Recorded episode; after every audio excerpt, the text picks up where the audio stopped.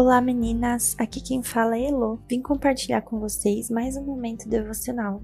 E o texto de hoje encontra-se em Filipenses, versículos 6 e 7. Diz assim: Não andeis ansiosos de coisa alguma. Em tudo, porém, sejam conhecidas diante de Deus as vossas petições, pela oração e pela súplica, com ações de graças. E a paz de Deus, que excede todo entendimento, guardará o vosso coração e a vossa mente em Cristo Jesus. A ansiedade é um mal que muito nos assola, ainda mais nos dias de hoje. Parece que não podemos perder o controle dos nossos dias, mas determinadas situações nos trazem a consciência de que na realidade nada está debaixo do nosso controle. É muito comum que nesses momentos de incerteza, o medo, o desespero e a angústia reinem em nossos dias.